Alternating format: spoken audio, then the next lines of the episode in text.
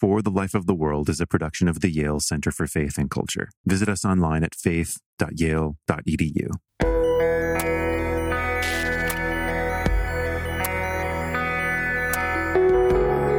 To look to those communities that are the most deprived of flourishing and see how they relate to Christ and how they relate that to a God of life or a God of flourishing, if that makes sense. You can actually be, at least according to Christian thought, the only sinless person in human history, and you can still be tortured and crucified in your early 30s. This is For the Life of the World, a podcast about seeking and living a life worthy of our humanity. I'm Evan Rosa with the Yale Center for Faith and Culture. Hello, friends. Help me make sense of this for a minute. From the perspective of Christian theology, it's probably not going too far to say that both the moral exemplarity and the suffering life of Jesus should be central to the Christian understanding of flourishing.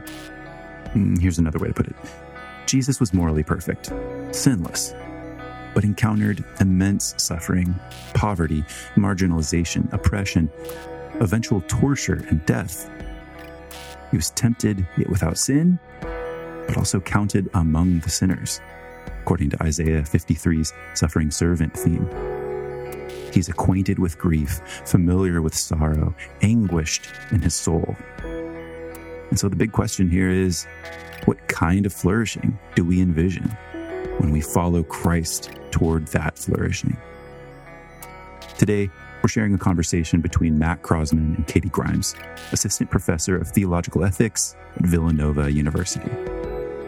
Together, they discuss the social context of theology, trying to make sense of the role of Christ in approaching theology from the perspective of flourishing. For Katie, thinking about flourishing means thinking about virtues and vices, and that means thinking about the habits that pull us along toward the fully realized human good.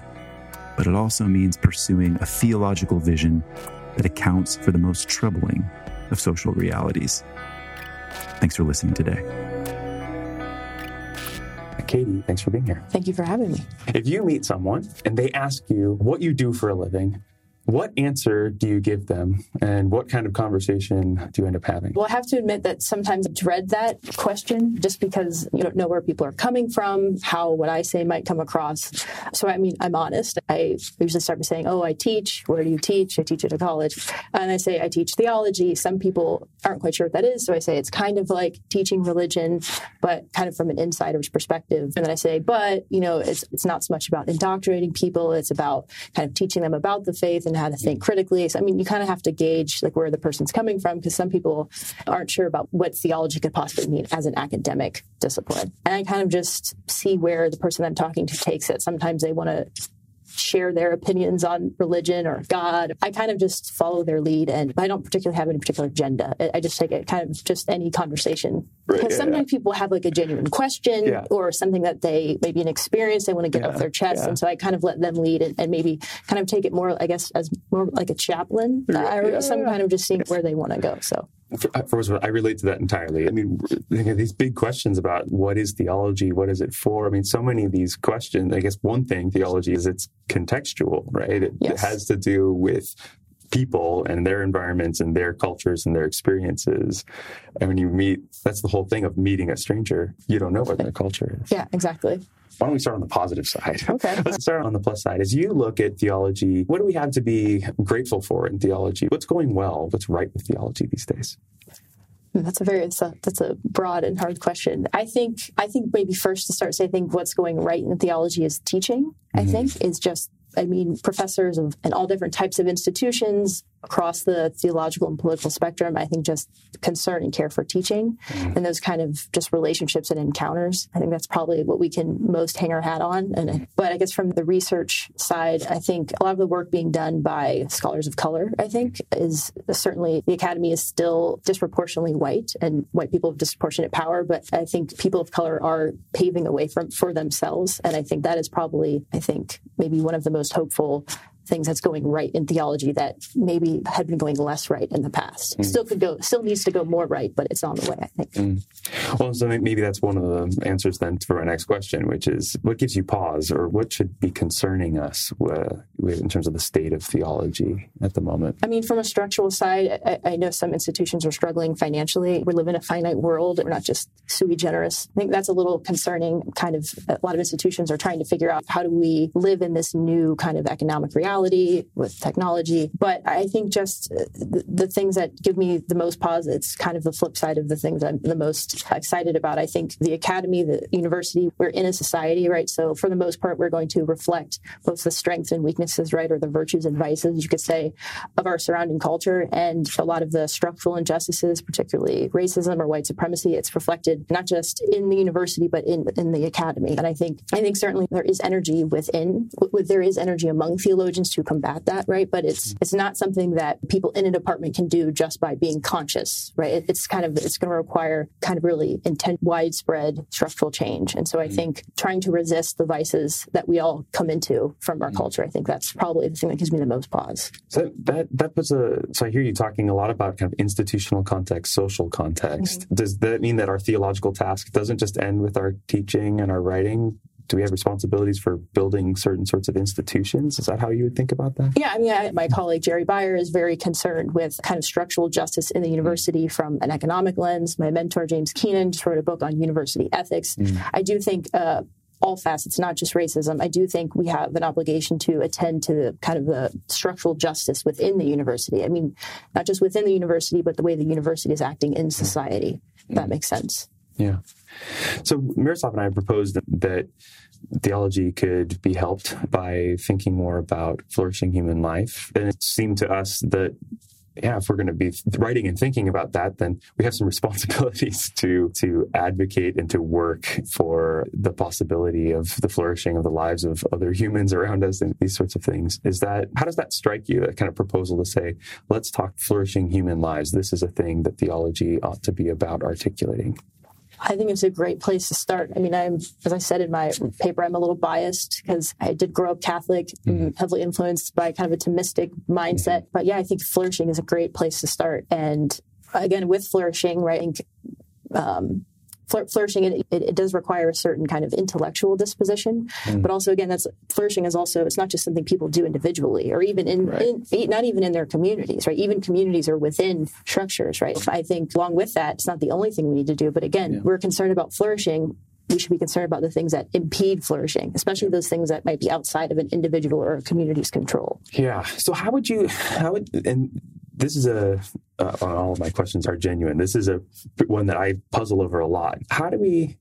So there can be in a kind of struggle to to right injustices in our world to, to, to resist kind of continued systemic injustice. Mm-hmm. It can seem like the focus, rightly, presumably, some degree of focus needs to be on what's wrong. We need to keep our eyes on what's inhibiting the flourishing of, of human beings. What role is there for a kind of positive vision of human flourishing? Is it simply the sum total of removing all the inhibitors and it sort of naturally happens on its own? Or is there, that, you see mm-hmm, the question, mm-hmm. or is there a kind of a positive task of articulation that's, um, that's presumably goes hand in hand with the negative work, but is still somehow a, a different sort of task or a complementary sort of task? Yeah, I mean, I think that's a really important question. I think for, for me, I think the negative and the positive are intertwined. So if we're thinking about flourishing, at least for me, we're also thinking about virtue and vice habits. Mm. And we do a bunch of different metaphors learning to play an instrument, learning to play sports, recovering from a drug or alcohol addiction, we can kind of know, sort of, we're like, well, I kind of know what it sounds like to play the violin well or mm-hmm. to be good at basketball during the NBA finals. So I'm going to mm-hmm. bring up basketball, right? Or I kind of know what it would be like to not be dependent on a certain drug. But at the same time, the kind of actual intellectual knowledge of what that positive state of flourishing looks like, it's kind of something you discover mm-hmm. through the living of it or through the building of the habit, right? And so I kind of see them as intertwined. I mean, we, we kind of have a sense of what it looks like to be a great basketball player, right? But for example, LeBron James, he might he would have grown up dreaming about being the greatest of all time, but he doesn't actually know what that was going to look like until he got there. And so it's kind of along the way. I mean, it's you know, liberation theology has done a good job with the praxis and reflection. I mean, it's kind of mm-hmm. similar with building habits. So I, mm. to me, I see them as mm. dependent, right? And, and, it may be that when we're starting along the way to flourishing, all we may know for sure is that this is bad. Hmm. Right. So if we stop this or avoid this, right, then a, a new way of life opens up kind of, but only hmm. after that, if that makes sense. That's kind of how I, pers- I so see it. So there isn't an ideal drawing us forward. I mean, or we may not be aware, aware Well, there's something there. I mean, there. I don't want to say there's no sense, but you know, it's kind of hazy. Mm. And I think the closer we are along the pro- parts of habituation that are closer to us, that we're closer to realizing, are, are much clearer, right? So, okay, we know what it looks like to be addicted to alcohol, right? Okay, okay, so and then okay, so now I'm maybe less addicted to alcohol, right? And, and now okay, I see a new step, a new goal, mm. right? Uh, if that makes sense. Mm-hmm. Not that we have no sense, right? But it, be, it can only really become, I think, super clear as we're getting there. Mm. How do you think? How do you see within the Christian tradition. How do you see the role of the life of Christ? And is the yeah, is the one one answer would be well, of course, there's an ideal. We have better than LeBron James. We have right, right. we have the life of Jesus. I mean, obviously, people spend like their lifetimes on yeah. how does discipleship or the life of Christ relate to ethics. But I guess, I guess what I would say is I don't know. I mean, I think that Jesus Christ is important for any theology, obviously, or any Christian theology, obviously, but I'm not so sure that Jesus himself is a model of flourishing. Mm. I think you've seen from womanist theologies or liberation theology, James Cone, Cross right. Lynching Tree. I mean, I think a lot of people have said that perhaps part of the meaning of the incarnation was some sort of intentional you know Jesus choosing or allowing himself to be deprived full flourishing. And then the, t- the trick is to see how Jesus was d- denied flourishing and that was part of the point, mm-hmm. right? It was mm-hmm. part of the revelation of what it means to be um, fully divine and fully human in a broken world. But without that then meaning that God then wants us to not have flourishing, right? And so it, get, it, can get very tricky. And so again, I would just say, I think I think the best way out of that is to look to those communities that are the most deprived of flourishing and see how they relate to Christ and how they relate that to a God of life or a God of flourishing, if that makes sense. But no, I don't think Jesus is necessarily like a spiritual LeBron James. Or, well, oh, no, uh, let, me, let me take that back. He is a spiritual LeBron James, but he's not like, oh, this is the perfect, this he had the best, most flourishing life, right? right? right I mean, more a morally perfect life, right? But not necessarily a flourishing life. Which again, that's uh-huh. if we're looking just a straight like Aristotelian, that's supposed to not be possible, right? If you're morally perfect, mm. your life is supposed to be awesome, right? And I think Jesus' life himself shows that's just not true. You can actually be, at least according to Christian thought, the only sinless person in human history, and you can still be tortured and crucified in your early uh-huh. 30s. Yeah, and you can go the Stoic route and say, no, he was happy right, right. in crucifixion because he was he had placed his happiness in his own moral virtue, and it was never plainer than when he was on the cross. But right. that seems pretty hard to read yes. in the Christian tradition. Um, do we then have to look to the life of the enthroned Christ? What do you mean? to, what do you mean by that? To think about kind of eschatological Christ, uh, the Christ of the world of perfect love, our ideal flourishing human life? I'm not quite familiar with that language, right, but yeah. I would say we don't have as much access, right. intellectual access. Yeah. We don't necessarily, I think, have a lot of knowledge right. content wise about, well, what does that Jesus in heaven look like or the, the eschatological, the ascended Jesus. So that's, what, I guess, what I would say. Back into an imaginative process of trying to have some sort of trajectory that's the essence of who Christ is, hasn't changed from his life in Nazareth but there is some sort of and something I, something I think that's recently I've been kind of meditating on and, and, thinking about both spiritually and theologically is even Jesus when he was resurrected during mm. his earthly resurrected life he still had his wounds right. from the cross and I, I, mean it's a very subtle thing but I think there's actually something very profound about that maybe the yeah. way that God heals in history right Jesus his wounds weren't taken away they were turned into something different but you know they were still there the wounds on the cross that obviously were mm. violations and killed him we see that's mm-hmm. touched them and the resurrected life. and they became come kind of vehicles for recognition and intimacy, right? I think that's an interesting way of thinking about maybe the way the kind of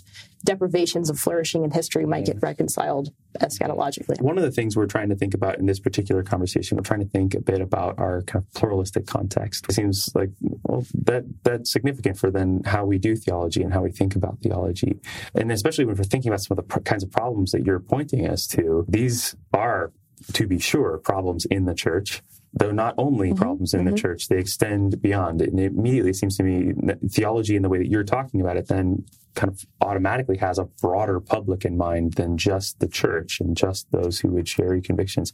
How do you, what does theology have to say to a kind of broad pluralistic context? How do we speak across that, across that what can feel like maybe a divide between church and, and world?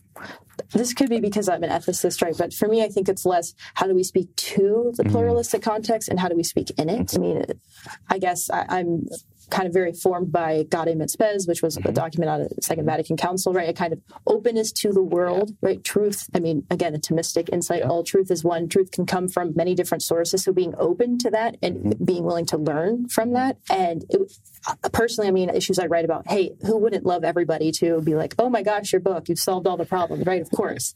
But I, I do, I think we should, I mean, I think our first, I mean, I think really our only audience really should be, maybe not our only audience, but really we should mostly concern ourselves with speaking, if not to the church, to other Christians. Mm-hmm. I mean, I think there's plenty, it's not like there's not enough work there. And I mean, cer- and again, certainly colleagues that do interreligious dialogue or, I mean, that is tremendously important, not just kind of ethically or socially, but theologically, right? So I'm not trying to poo that or anything, but I think, I guess, I just, uh, yeah, I, I, just think there's enough work for us to speak to. I mean, if, if we are theologians, I think that's our pri- primarily task mm-hmm. is speaking to other mm-hmm. Christians, talking with mm-hmm. non Christians, learning from them. Right. And if they want to learn from us, great, right? right but right.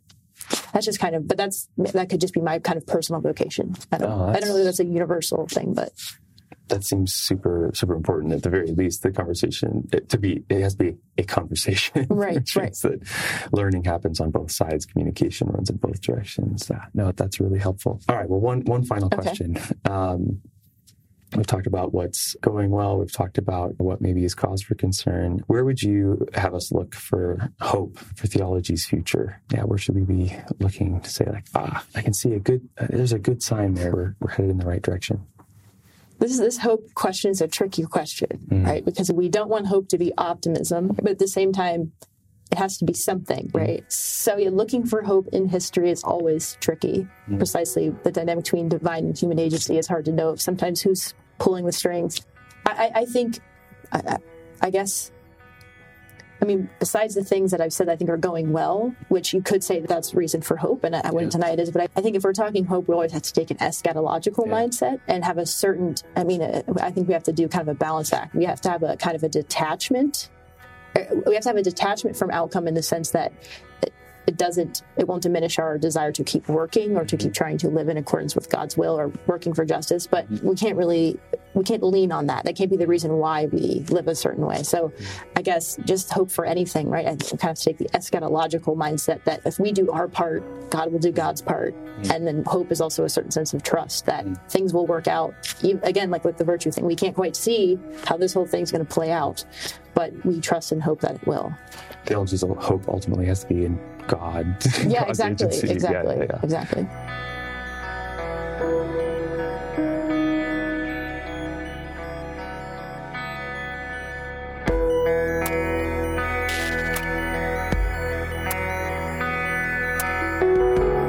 For the Life of the World is a production of the Yale Center for Faith and Culture at Yale Divinity School. This episode featured theological ethicist Katie Grimes and biblical scholar Matt Croasmun. I'm Evan Rosa, and I edit and produce the show. For more information, visit us online at faith.yale.edu. New episodes drop every Saturday, sometimes midweek. If you're new to the show, welcome, friend. Hit subscribe in your favorite podcast listening app, and we'd love your feedback. Ratings and reviews in Apple Podcasts are particularly helpful, but we're just as happy to hear from you by email at faith at yale.edu. We read each comment and do our best to respond and improve the show, bringing you the people and topics that you want to hear. And if you're a regular listener, it's a huge honor that you stick with us from week to week. So I'll ask you to step up and join us.